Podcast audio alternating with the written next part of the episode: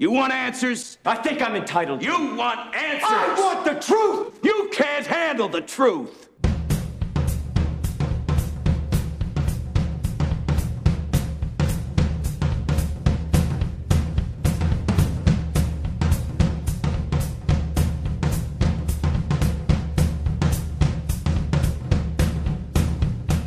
Cinema, geopolítica, relações internacionais. Está no ar o Cinegricast.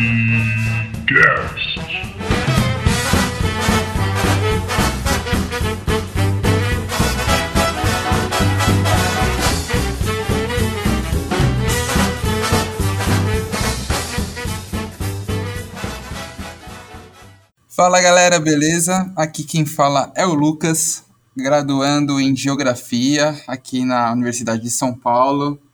Um grande entusiasta e viciado em cinema e geopolítica. Olá, gente, tudo bem? Meu nome é Guilherme, sou graduando em Ciências Sociais aqui da USP também. E, como o Lucas, um grande entusiasta de cinema, geopolítica e relações internacionais como um todo. E aí, pessoal, eu sou a Alice, também sou da USP, faço parte da faculdade aí com a galera. É, também sou das Ciências Sociais e tô aprendendo aí. Gosto muito de cinema, gosto da geopolítica e vamos juntar tudo aí e fazer, fazer um negócio bom. E aí, galera, eu sou a Raíssa. É, eu já fui da USP, fui da História, mas é, sou formada em Ciências Sociais pela PUC São Paulo e tenho mestrado em Ciências Sociais também na PUC São Paulo. Então, aí pelo, pelo Cinegre, porque a gente tem algumas paixões em comum, como cinema, geopolítica e relações internacionais.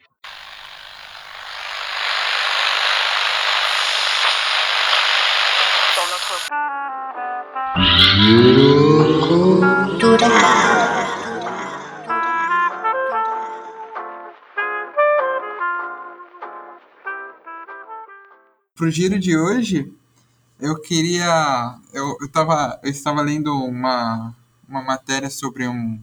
É uma matéria, né? Um post no Facebook de um cara que ele tem um, o amigo dele é o policial do Rio de Janeiro com o maior número de mortes. É, acho que da história, em combate da história da polícia carioca.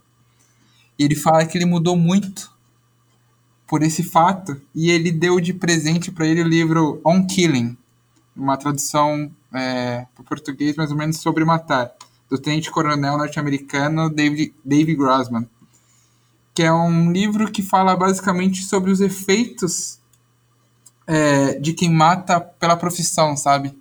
Como isso age psicologicamente e tal.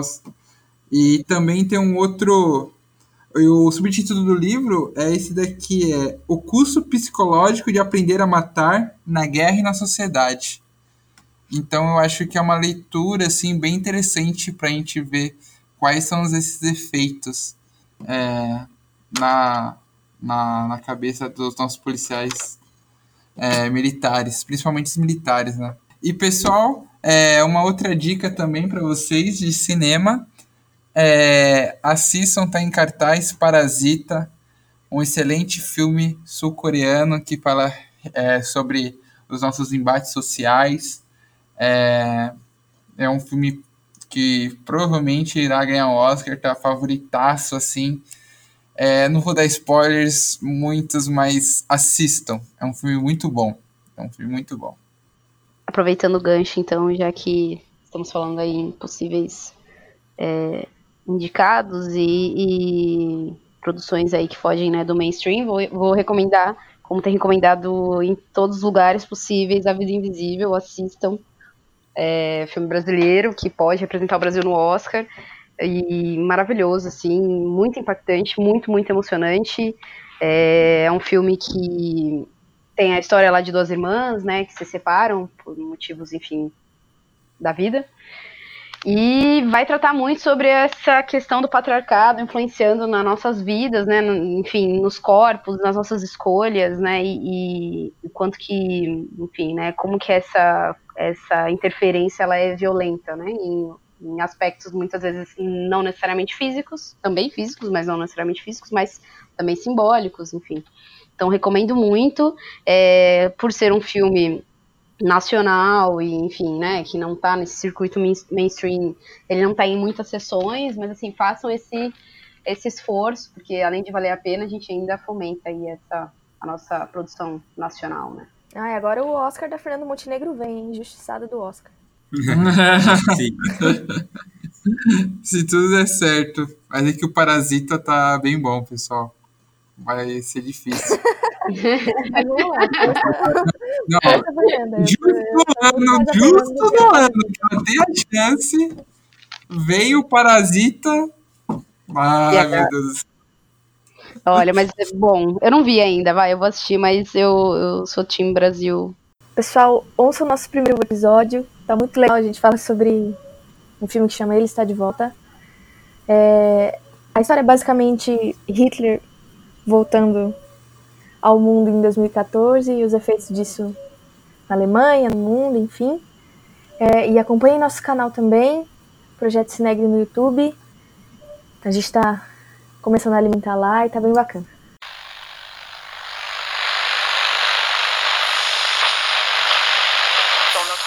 E hoje, pessoal, nós iremos conversar sobre o filme Tropa de Elite 2. O inimigo agora é outro, do diretor José Badilha. Por um bom tempo eu pensei que o sistema estava ajudando o Bop. Só que na verdade era o Bop que estava ajudando o sistema. Quem foi que disse que a comunidade é tua? É. Eu ajudei a criar um monstro que ia me engolir. Prisão hoje é um lugar extremamente caro para tornar as pessoas piores. Mas é na hora da morte que a gente entende a vida. Comandante, a gente está tendo uma oportunidade boa aqui. Eu dei muita porrada em viciado, esculachei muito policial corrupto, mandei um monte de vagabundo pra vala, mas não foi nada pessoal. A sociedade me preparou pra isso. E missão dada, parceiro, é missão cumprida. Eu fiz o que eu disse pro Matias que eu ia fazer. Transformei o Bop numa máquina de guerra. Quem você acha que sustenta tudo isso? O sistema é muito maior do que eu pensava. Pra mudar as coisas, vai demorar muito tempo. O sistema é foda.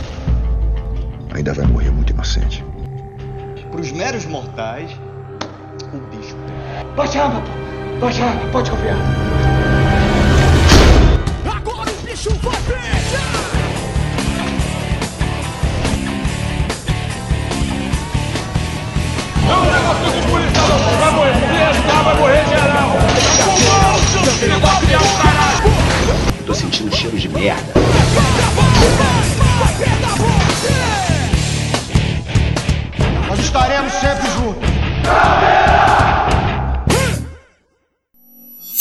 Esse filme foi lançado em 2010, conta com um grande elenco, com Wagner Moura no papel de Capitão Nascimento, o André Ramiro no, no- fazendo novamente o papel do André Matias. Nós temos o personagem do Diogo Fraga, que é, que é baseado na, na figura política do Marcelo Freixo. E diversos elementos, apesar de não seguir a história do Elite da Tropa do, do livro e ser uma obra mais de ficção, é, ele já deixa claro que, apesar de ser uma obra de ficção, diversos elementos podem vir a conversar com a realidade. E nesse caso nós temos o personagem do Fortunato, do ator André Matos, é, que faz conversa muito com o personagem do é, Wagner Montes, apresentador da Atena do Rio de Janeiro, que no filme vocês verão que ele comemora a morte dançando, ele fazia realmente isso na vida real. Toda vez que um traficante morria, ele começava a dançar no palco. E esse filme conta a visão, a construção do personagem do é, Capitão Nascimento. É, é, spoiler, já vamos começar. É, após uma operação no complexo do Bangu 1, ele é exonerado do cargo de coronel do BOP e por clamor popular ele cai para cima, como ele mesmo diz. Ele acaba entrando no setor de inteligência da Secretaria de Segurança Pública. E lá ele ainda continua com aquela visão do é, policial militar de o tráfico você se combate ali, basicamente no campo de guerra. E, e ele acaba descobrindo o surgimento de um novo poder paralelo, que é o caso das milícias. Por isso que o inimigo agora é outro. A milícia junto com a política e junto com a mídia. Bom, Rai, é, a gente estava conversando antes, você dividiu filmes em três eixos. Eu achei muito interessante. Fala um pouquinho pra gente sobre essa sua visão do filme, por favor.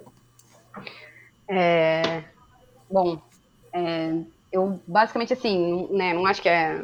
Tô, tô baseando um pouco no, no, na minha percepção mesmo, né? Mas eu, eu, tenho a impressão que o filme faz pela fala do, do Capitão Nascimento, né? Então a gente vai, ao longo do, do, de toda a história, a gente se baseia muito né, nessa visão dele, é, na narrativa em primeira pessoa. Então, ele começa com uma fala muito baseada na, na crença dele de que se ele acabasse com a droga e o traficante, ou seja, se ele acabasse aquela atividade fim, com aquela atividade que está na ponta, ele conseguiria atacar o, os ganhos dos policiais corruptos, né? Então ele, ele começa trazendo essa, essa ideia que ele já carrega, né, do primeiro filme, então que é muito comum é, a muitas pessoas, eu acabo ali, né, com a droga na, na ponta, e aí, por, assim, como um ganho, né, matando dois coelhos numa cajadada só, eu acabo com o policial corrupto. É, e aí, um, um, ponto de transição que eu acho que ele traz, que aí iria para esse segundo bloco do, do filme, é quando ele começa a perceber que essa, ela, essa corrupção policial, ela entra no Estado, né, e, e ela cria uma estrutura para se manter. Então, ela passa a depender é, do Estado, né, enfim, Uh, como diz o, o, sociólogo José Cláudio Alves, da UFRJ, é, é, ela passa a estar tá dentro do Estado é, e ter essa conexão direta com agentes públicos, e, e essa é quase que a, é, é a premissa fundadora, né, fundante, para a existência da milícia, né, do que a gente entende por milícia ali no contexto carioca. E, e aí, esse terceiro grande bloco, eu acho que é justamente essa transição é, entre o entendimento de que a milícia é algo maior mas que ela chega em um patamar assim que por vezes ela, ela sacrifica algumas das suas partes para se, se perpetuar no poder, né? Então ela dá a mão para salvar o braço, né? Quando ele fala ali, uma das falas finais dele, é, que justamente ela é, ela tem uma dimensão tão estrutural e tão grande que uh, não, não é só não é um não é só um domínio que está restrito ali alguns territórios e alguns agentes, mas é algo que está tão perpetrado, e aí no final ele termina até mostrando, né, o filme mostra ali Brasília, que chega num, num nível, numa escala que aí se torna nacional, né, então eu acho que o filme tem esses três, é, esses três blocos em que o Capitão Nascimento, ele quase que, ele sai daquela condição de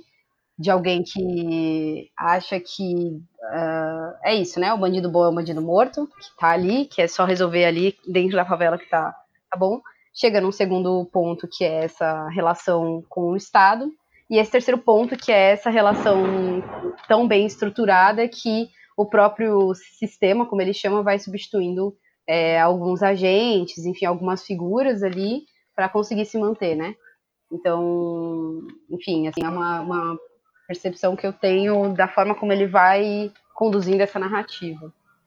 Então, é, quando eu comecei a assistir o filme e a gente pegou esses, esses, essas três fases que você falou do filme, esses três eixos do filme, é, no começo, e até você pegando do, do primeiro filme, assistindo o primeiro, o começo do segundo, ele como coronel, ele é meio que exonerado, passa para a Secretaria de Segurança Pública e ele começa a enxergar. Ele continua com a mesma cabeça de coronel do, do BOP num, num outro, numa outra instituição. E depois ele enxerga que a, o que ele atacava não era a base da estrutura, como a gente já disse. Vocês acham que muitas vezes, até para a população em geral, ou para é, policiais, policia policiais militares, policiais civis, falta uma noção da estrutura, de onde que vem o real problema desse poder paralelo, tanto da, do tráfico de drogas como do, das milícias, a priori, assim? Nossa, que boa pergunta, cara. Mas eu não sei se é uma falta de. Eu acho meio complicado a gente jogar essas coisas simplesmente na falta de conhecimento ou na falta de de percepção do todo, sabe? Porque eu acho que a gente perde. Ao pensar só assim, a gente perde. Perde de vista que, que as milícias existem, por exemplo. E que essas coisas se, se constroem, se estruturam justamente por dentro do sistema. Não sei se, não sei se me fiz entender, mas eu acho que existe um tanto que, que pode ser sim uma falta de uma falta de, de noção do todo ou falta de se entender dentro de uma estrutura maior, mas eu acho que a gente não pode colocar a situação toda nessa conta, entende? Porque senão a gente perde de vista essa, essas entranhas que não só percebem, como entendem perfeitamente o, a estrutura e estão agindo por meio dela, né? Que são as próprias milícias. E eu acho que tem um. E por isso que. Eu, eu gosto, assim, o que eu gosto no Tropa de Elite, que apesar dele usar essa palavra sistema o tempo todo, e aí, para tentar exemplificar, né, uma série de coisas, ao mesmo tempo ele mostra como que por trás do sistema existem pessoas, né? É, então, como que essas pessoas vão se articulando é, e ganhando proporção, né? Então, assim, é, nesse primeiro momento, é, uma, me trouxe uma fala na cabeça do Matias para ele. Ele, quando ele entra na secretaria, ele faz um, ai, tô aqui dentro do sistema e agora vou mudar por dentro e tal. Que é um pouco, eu acho que muita gente pensa. É meio romantizado, né? Exato. E aí o Matias fala para ele assim: a única coisa que vai mudar é, dentro da, do, do sistema é você mesmo. Tipo, então é, eu acho já uma fala muito impactante, porque é um pouco assim: olha, o, o sistema é corrompido e é mais fácil você mudar do que você mudar o sistema, sabe? E eu acho que ao longo do, do filme isso vai ficando um pouco marcado, né? E, e assim, ele é um cara que é, ele notadamente não se rende, digamos, mas ao mesmo tempo ele vai, ele vai justamente nessa narrativa de que o sistema é foda, né? É a última frase até do, do filme. Então, tipo assim, é, de fato, estar dentro só faz você perceber que a merda é muito maior. E, e é muito doido, porque eu acho que nesse primeiro momento ele. ele é, essa é o grande, a grande sacada, né? Como que deixa de ser uh, uma polícia militar corrupta e se transforma numa milícia, né? E aí é, eu acho que cabe até citar um, um, um, sociólogo da UFRJ, que ele é estudioso das milícias cariocas há 26 anos, que é o José Cláudio Souza Alves, e ele fala que sem essa conexão direta com a estrutura de Estado não haveria milícia.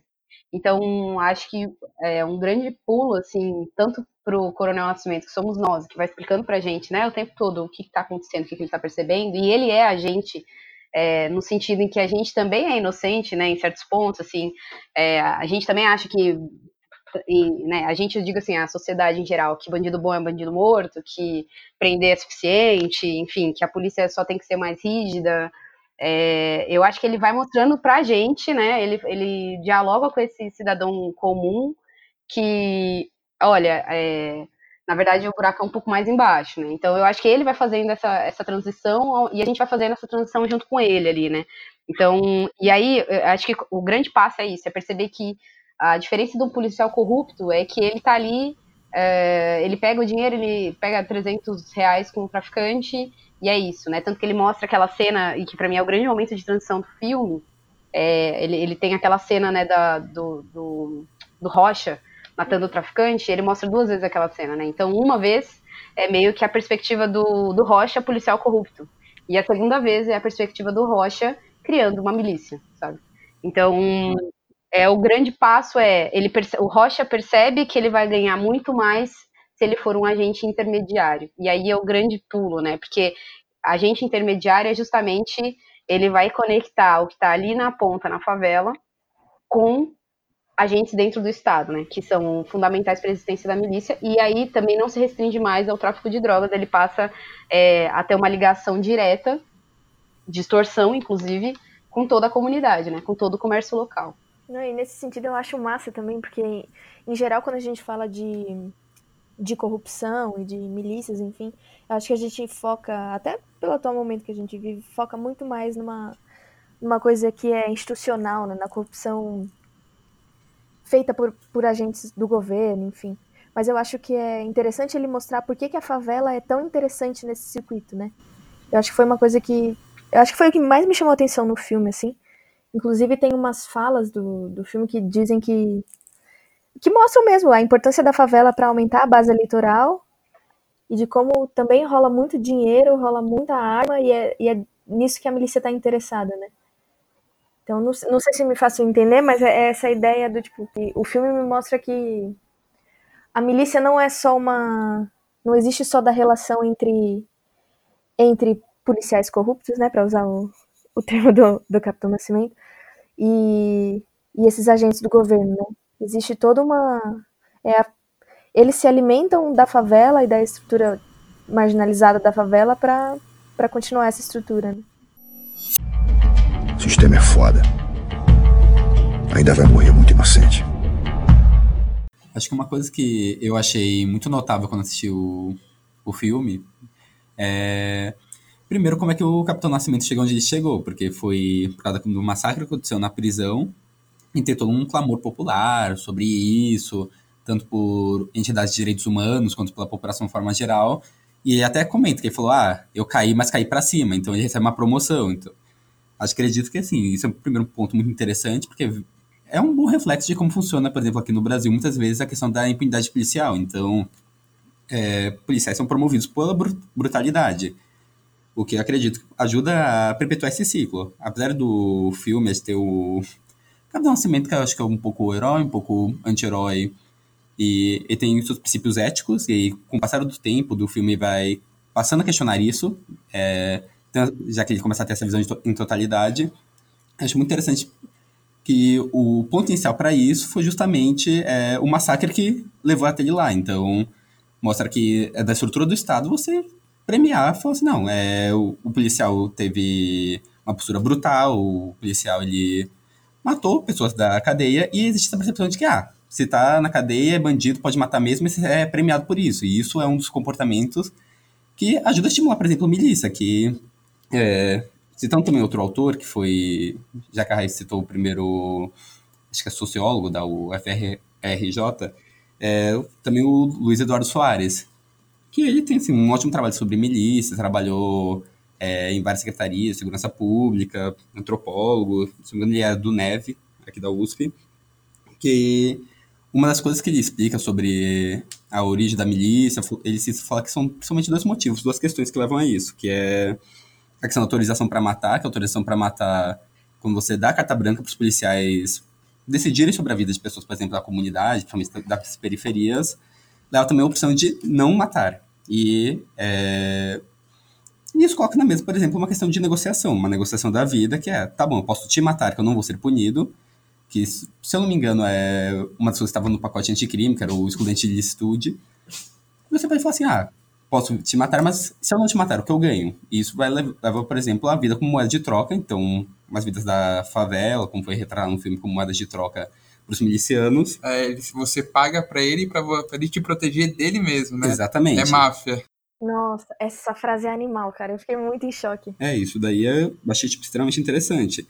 E também a questão que ele apresenta do gato orçamentário que é basicamente o governo, por exemplo, não dá aumento, não dá repasses para a polícia. Então, é um processo de precarização da categoria policial que leva também a um incentivo a essa postura, que é basicamente, se eu estou tentando lembrar bem, é, isso permite que, por exemplo, os policiais eles começam a ter empregos em empresas privadas, bicos, para ajudar no complemento da renda. E muitas vezes isso leva a um conflito de interesse, que é, se ele está trabalhando em uma empresa de segurança privada, ele não vai querer que, por exemplo, a segurança pública dê certo, justamente porque as duas coisas estão em contradição. Logo, quando é tolerado, por exemplo, essa postura pelo governo estadual, pelo governo federal, o governo estadual do Rio de Janeiro, no caso, leva assim, a normalização de uma postura que é, ah, é, eu te pago pouco e não te dou condições, você procura ir para outro lugar e a gente vai fingindo que é, nem os dois sabem. Então, eu fingo que não estou vendo você no emprego de conflito de interesse e você finge que eu estou te pagando direito. Se eu me engano, que o que o Luiz Eduardo fala são que são essas duas coisas, tipo assim, geradoras desse comportamento também miliciano, são os pontos centrais. Essa perspectiva que o filme traz, né, sobre, sobre a corrupção, porque eu acho que sai desse lugar comum de que a corrupção vem só de atos individuais, né? Então, ah, se a gente está numa, se a política está assim, se a polícia está assim, é porque existem pessoas que individualmente têm posturas corruptas. Mas eu acho que isso que o Guilherme traz é, é importante nesse sentido, né? De mostrar que o sistema já está. A corrupção está meio que institucionalizada, né? A partir do momento que ela que ela possibilita e que ela faz com que esse tipo de comportamento seja normalizado de alguma maneira, era, é quase como uma como ela se auto-ruindo, né? Acho que o filme é, é, interessantíssimo nesse ponto também. E até tem um lance do, que me chamou a atenção, assim, dessa fala do Matias, que a, que a Rai fez referência. É, ele dá uma enquadrada no Nascimento, né, dizendo que é ele mesmo que vai mudar, mas quando ele estava envolto ali no jogo do, do miliciano, do, do principal lá, ele acaba cedendo, né, dizendo, ó, se você me ajudar, você volta pro BOP. E ele acabou cedendo, né? Então, mesmo que, mesmo que ele tenha um certo senso da coisa, uma, uma crítica em relação à, postura, acabou que em algum momento ele mesmo acabou se rendendo ao jogo, sabe?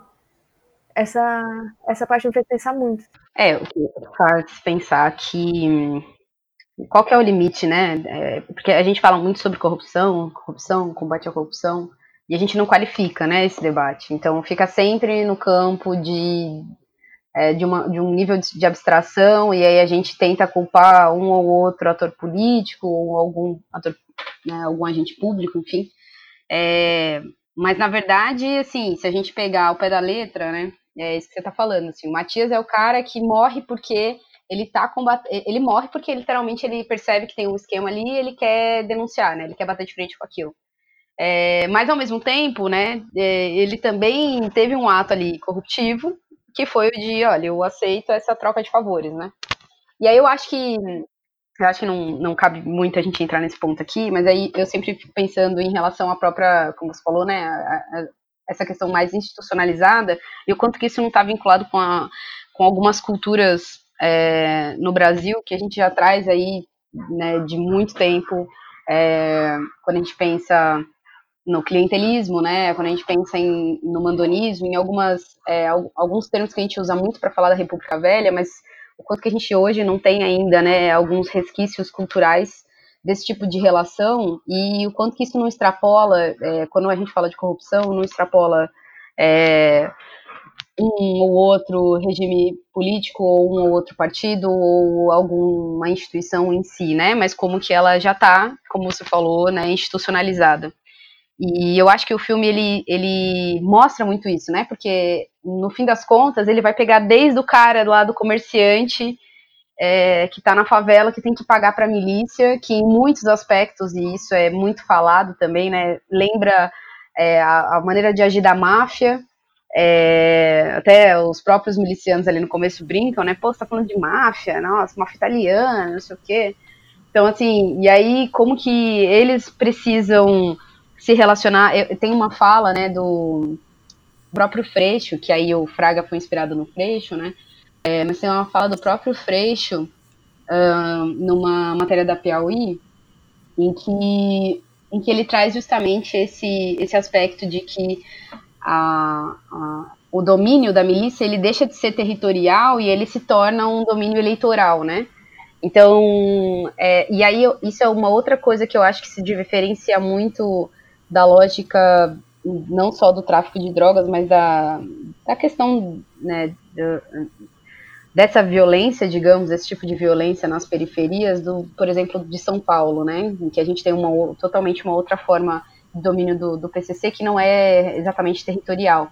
Mas no Rio a gente tem essa relação que não é, que ela é um domínio territorial, mas ela não é só territorial, ela é também eleitoral, né? Então, é, e aí eu, esse, esse sociólogo que eu até mencionei, o José Cláudio Alves, ele vai falando muito sobre tipo como que você precisa, é, como que o, o, o, gabinete do vereador e do deputado tem, tem sempre um miliciano ou alguém relacionado à milícia, porque é a forma como ele consegue captar votos né, na comunidade, e ao mesmo tempo a comunidade vê nesse, nesse agente é, miliciano, ele, ela, a comunidade vê essa, esse poder, né? Porque ah, a comunidade precisa de alguma coisa, fulano de tal trabalha lá no, no gabinete do, do vereador tal, do deputado tal, então, é, de uma certa forma, como o Estado não dá conta de atender, é, e, enfim, não dá conta por N motivos, né?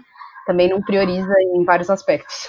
Mas, assim, como o Estado não atende, é, é muito essa lógica de, ah, eu conheço uma pessoa que pode dar um jeitinho pra gente, porque tá dentro do, do gabinete, então interessa a, a todas as partes, né, no final das contas, assim, não, não existe, é, não existe ali um, digamos assim, um lado que está inerte. Pode até ser que alguns, algumas das partes não tenham total dimensão de, de como isso se estrutura, mas é, de uma certa forma, esse sistema que ele tanto fala depende de todas essas partes para sobreviver, né? De, se retroalimentando, né? Depende de estar tá dentro de uma estrutura política, é, de estar tá dentro da comunidade, enfim, né? para que isso consiga ir se perpetuando, né? E, e, e, aí eu acho que a gente começa até a caminhar um pouco para a parte final, né? Do, do filme, que é justamente assim, ah, beleza, é, em alguns momentos isso vem à tona, né? Tipo, tem um dado até que o, a CPI que foi aberta é, lá no Rio, nos anos 2000, é, acho que foi 2008, é, é, 2008, e foi uma proposta do próprio Freixo, né, na Assembleia Legislativa do Rio, é, indiciou 226 pessoas, das quais 25 seriam assassinadas nos 10 anos seguintes, né? Então, acontece muito esse cenário ali, né, final do, do próprio Tropa de Elite.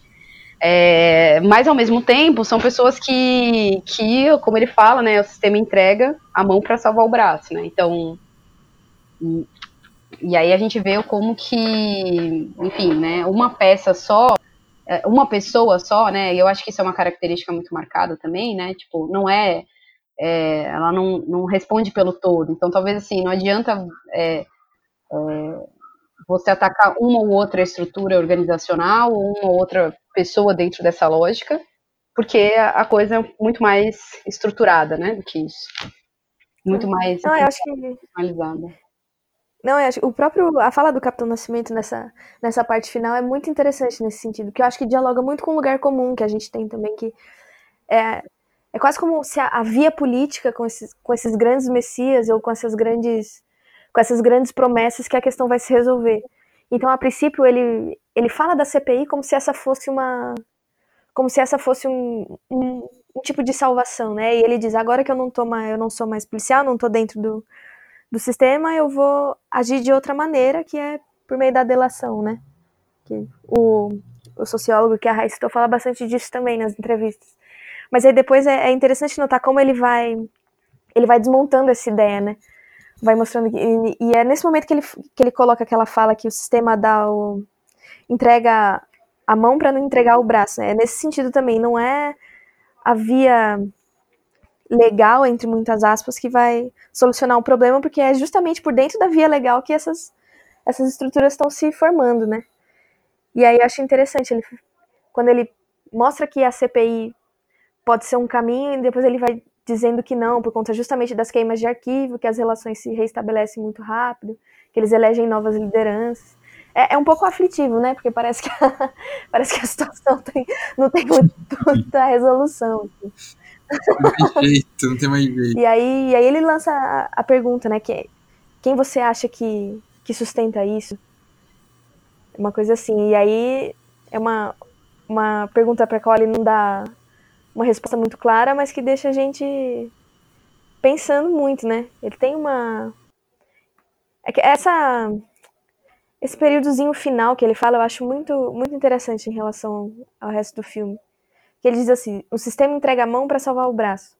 O sistema se reorganiza, articula novos interesses, cria novas lideranças. Enquanto as condições de existência do sistema estiverem aí, ele vai existir. Quem você acha que sustenta tudo isso? E aí, parece que ele mesmo. Parece que essa é uma questão que, que ele mesmo está se questionando o tempo todo, né? Que, e aí, quando ele acha que entendeu a resposta, ele, ele mesmo desconstrói e diz: ah, não, então, é meio aflitivo, assim.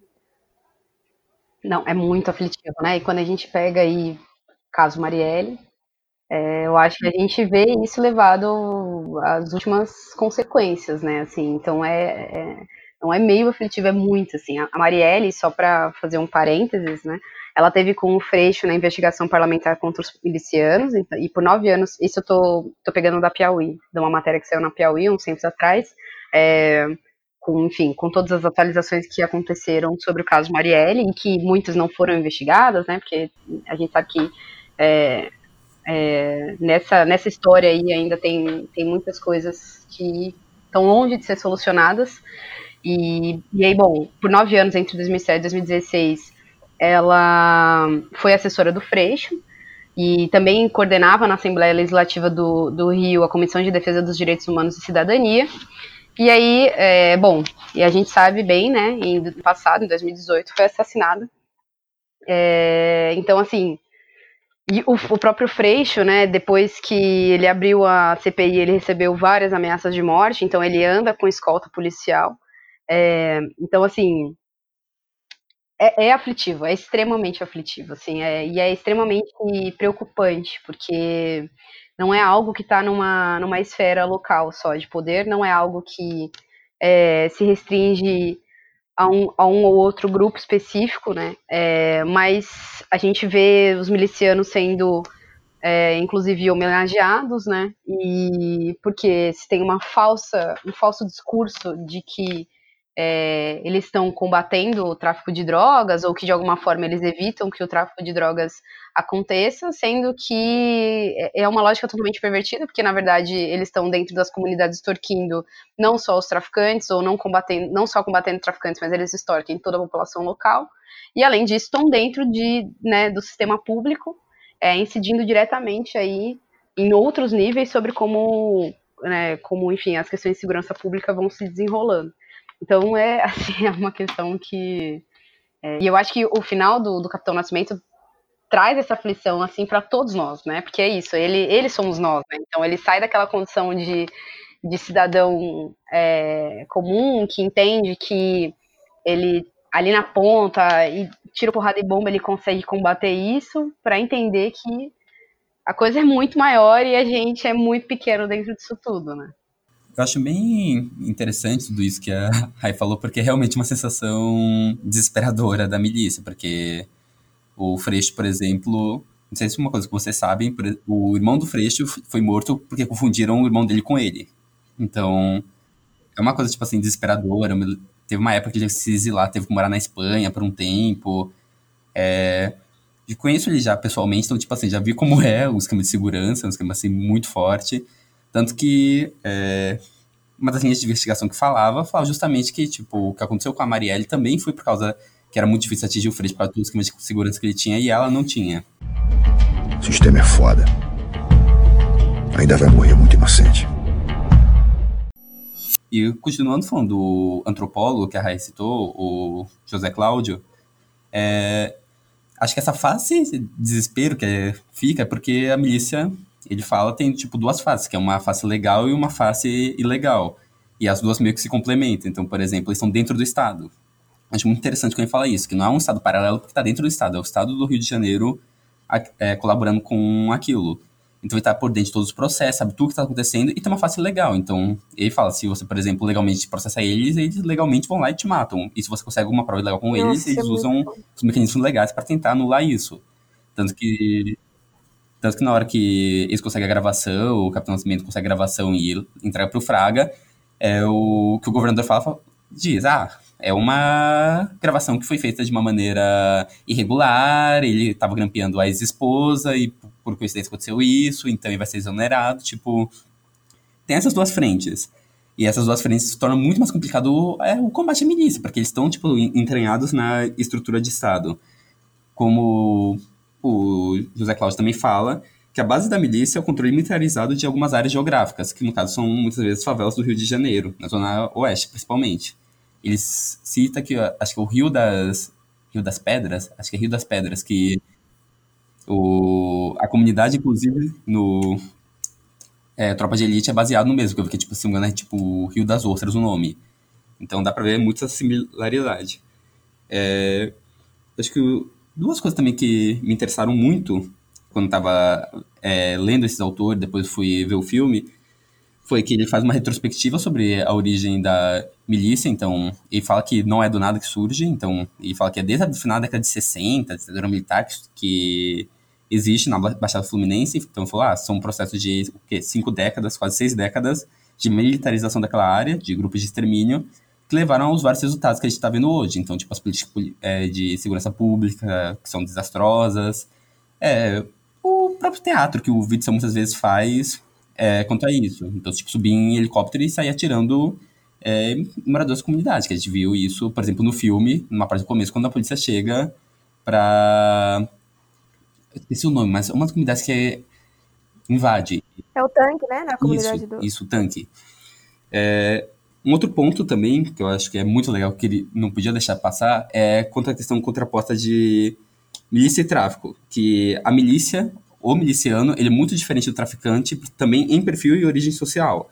Porque a milícia, o José Cláudio fala, fala que um é mais poderosa, mais perigosa que o tráfico, justamente por causa desses dessas relações tipo políticas que ela estabelece, relações promíscuas com o Estado, então de curral eleitoral, de prestação de serviços. E acho que a gente vê isso muito bem pelo filme, que o, o, perfil do miliciano é um perfil muito mais branco, um perfil muito mais poderoso, um perfil muito mais próximo de classe média, contraposto ao traficante, que é um perfil que vem mais da comunidade, um perfil que é negro, então tem é, essa diferença também, que eu acho que é parte, por exemplo, de uma política de racismo estrutural, uma política de genocídio das periferias, porque acho que não é coincidência que há esses dois perfis tão diferentes entre traficante e miliciano e o que eles cumprem, e o próprio combate que se dá a eles. Então, por exemplo, você vê, tipo, traficante muitas vezes ele é preso, ele é morto em é, confronto com policial na favela, enquanto o miliciano ele tá no Tribunal de Contas da, do Estado, o miliciano se elege deputado federal, deputado estadual. Acho que o filme consegue demonstrar muito bem isso, qual é o destino de cada um quando a gente coloca contraposto. O sistema é foda ainda vai morrer muito inocente. É, quando no começo eu perguntei a vocês é, se o que faltava no, no, no Capitão Nascimento era uma noção de estrutura, é, até da maioria da população assim, porque quando a gente pensa em segurança pública, é, às vezes a gente sempre vem aquela, aquela frase de muita, muitas pessoas falando que bandido bom é bandido morto, como se isso sanasse o problema, como se fosse somente é, uma causa pura e unicamente de a, a pessoa, o, o cara, a mulher, ela rouba para suprir suas necessidades, vaidades, enfim. Sendo que a gente percebe que é uma coisa muito maior, como no filme tem o governador envolvido, secretário de segurança pública envolvido, um policial envolvido e a mídia que faz com que toda aquela pressão é, social que irá favorecê-lo tanto no âmbito político quanto nos seus interesses individuais, é, ele exerce esse, essa forte pressão que ele tem para atingir esses objetivos, sabe? E a gente vê isso é, na realidade muito fácil quando no, no a música Um Bom Lugar do Sabotage, o Black Alien ele solta é, cocaína no avião da FAB. E esse ano a gente viu 39 quilos de cocaína no avião da Força Aérea Brasileira, sabe? Quando a gente tem um senador, que ex-candidato à presidência da República, que eu não irei citar o nome, pego com um helicóptero lotado de cocaína. E ele ainda está exercendo sua profissão. É, e tipo, qual o tipo de bandido que bom é morto? Quando o policial ele mata alguém, imagina a carga psicológica de você tirar uma vida de uma pessoa, sabe? Mas às vezes a gente coloca socialmente que isso é a, so a solução, sabe? Eles acreditam uhum. piamente que isso é a solução. Obviamente, tem muitas pessoas que são, são realmente ruins, são más, sabe? Realmente gostam de ver é, pobres sem é, fudido, mortos, é, abominam negros, pardos, imigrantes. Realmente isso existe. Mas muitas pessoas acreditam que, que essa solução básica é a saída. E quando o Capitão Nascimento fala quando o policial não puxa o gatilho sozinho, porque metade dos deputados é, deveriam estar presos, por quê? Sabe? Por que, que o Estado não chega em determinado lugar? Por que, que a, maior, a maior parte da, do sistema carcerário é negra? Por que, que a minha mãe só estudou até a quinta série? Sabe? Então são diversas perguntas que às vezes a gente, se a gente parar para pensar, a gente enxerga de uma outra maneira E eu acho que talvez isso ajude a gente a trabalhar esses assuntos na sociedade, sabe? O sistema é foda. Ainda vai morrer muito inocente. A gente deveria partir do, da premissa mais básica, que é uh, a responsabilidade que o Estado tem, os seus órgãos, né, Ministério, Ministério Público e tudo mais, em investigar. E hoje no Brasil, cerca de, de 15% dos homicídios só são investigados, e a gente sabe que, em geral, é, não é homicídio de pobre, preto e favelado, enfim. É, e aí eu, eu até vou é, trazer um outro, um outro é, fato que aconteceu esse ano, e eu acho que tem um pouco disso que vocês falaram, né, sobre a questão, por exemplo, do ninguém investiga, né, a droga que sai aí, é, ou que aparece em helicópteros e aviões oficiais, é, avião oficial ou helicóptero de, de candidatos, é, que são grandes quantidades, e enfim, né, e sempre fica por isso mesmo. E esse ano, em março, é, a gente teve uma das maiores apreensões, se não a maior apreensão, de fuzis na história do Rio, é, que foram 117 fuzis encontrados na casa é, de uma pessoa ligada ao Rony Lessa, que é um dos caras que estava sendo investigado aí pelo assassinato da Marielle e do, e do Anderson, né? Uh, e bom, e, e, assim, a gente. Um, um, dos comércios ilegais que mais gera dinheiro no mundo, né? A gente tem aí o tráfico de drogas e o tráfico de armas. É, a gente está falando de uma apreensão muito grande de fuzis na casa de um SPM, que é um cara né, miliciano, é, que aí pode estar relacionado à morte da Marielle. Enfim, então você tem várias, é, várias arestas assim que elas poderiam ser juntadas. É, e elas não são, né? No âmbito da investigação mesmo, né? Se você pegar o próprio caso da Marielle, quantas gravações aí não sumiram ao longo desse tempo? É, a gente encontra aí um ou outro, é, ah, beleza, prendeu, descobriu quem atirou, mas e quem mandou, né? Então a gente pouco pouco investiga, né? Eu tenho a impressão que é, a meu ver, a estrutura ela está tão corrompida que ela chega em órgãos que deveriam fazer justamente o trabalho investigativo nesse sentido, né? Então, e aí o que resta para gente, né? É, por isso que a perspectiva é tão, é tão desesperadora em certos pontos, porque o que resta para gente às vezes é assim, talvez contar com é, é isso, né? Com os movimentos de resistência ou por, pelos direitos humanos, é, ou jornalismo investigativo sério, né? E assim, e a gente não consegue contar mais uma vez com a estrutura de Estado que deveria cumprir esse papel, né? Então, é, arquivamento de, de caso, é, aí some gravação policial, aí pessoa, as pessoas dão declarações e, e no dia seguinte é, dizem que se enganaram, sabe? Então, assim, é tudo é, chega a ser até meio. Parece uma novela, né? Assim, parece uma coisa meio rocambolesca, assim, né? Mas é, a gente não consegue.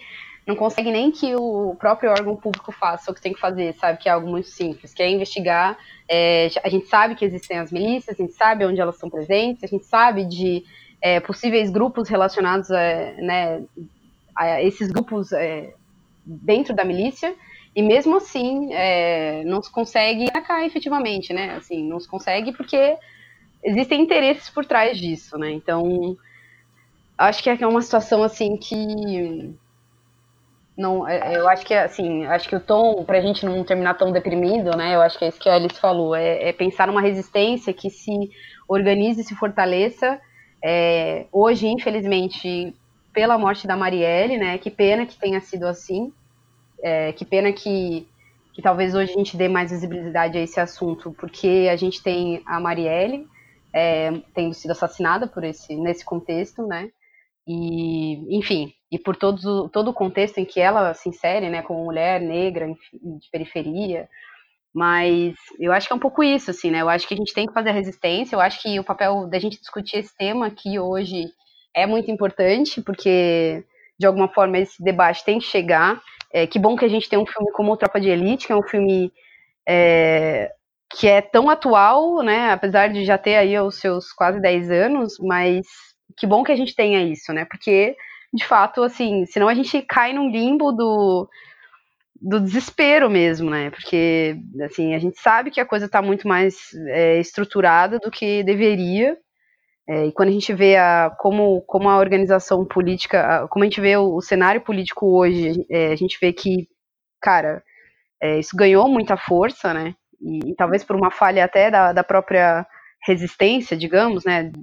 Que hoje é oposição ao governo, é, talvez de não ter levado mais a sério essas questões, né, quando, tá, quando tinha o poder na mão, digamos, né, então é uma falha aí de, de todo aquele que, enfim, se coloca contra isso, de não ter tomado, de não ter organizado, não ter tomado mais frente em outros momentos, em momentos que a gente tinha o poder de fala, né, porque agora é, isso vai ser mais combatido ainda, é, em várias esferas, mas é isso, né? Eu acho que é a gente se articular e se organizar e denunciar, né? Assim, é, é, é Marielle presente mesmo, né? Em, em, em vários aspectos, né? Em, que a gente possa trazer essa, essa questão.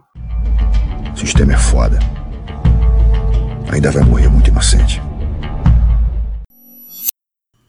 Então, pessoal, é, por hoje é só. Muito obrigado aí pela participação, Gui, Raíssa, Alice. Foi muito bom conversar hoje com vocês. Agradeço a todos e todas que nos ouviram hoje. Peço que ouçam o episódio anterior do podcast e ouçam os vários outros que vão vir depois disso, pois vocês que fazem esse programa acontecer. Se torne um Cinegrer, por favor. É, só vem, meu povo, é isso aí. Obrigada, vamos qualquer coisa, qualquer correção, contribuam com a gente. A gente vai disponibilizar um e-mail para que vocês conversem. É isso aí. Até mais. Um beijo. Bom, agradeço aí o convite. É, tô dentro né, do, do Cinegre há um bom tempo aí, mas participar do podcast é uma experiência bem nova para mim e estou bem feliz assim de poder contribuir. E também, enfim, boto à disposição. É, acho que esse é um tema né, que precisa ser falado, que a gente, enfim, tem muito a aprender também em relação a isso. Então, é isso. Tamo junto e Marielle presente.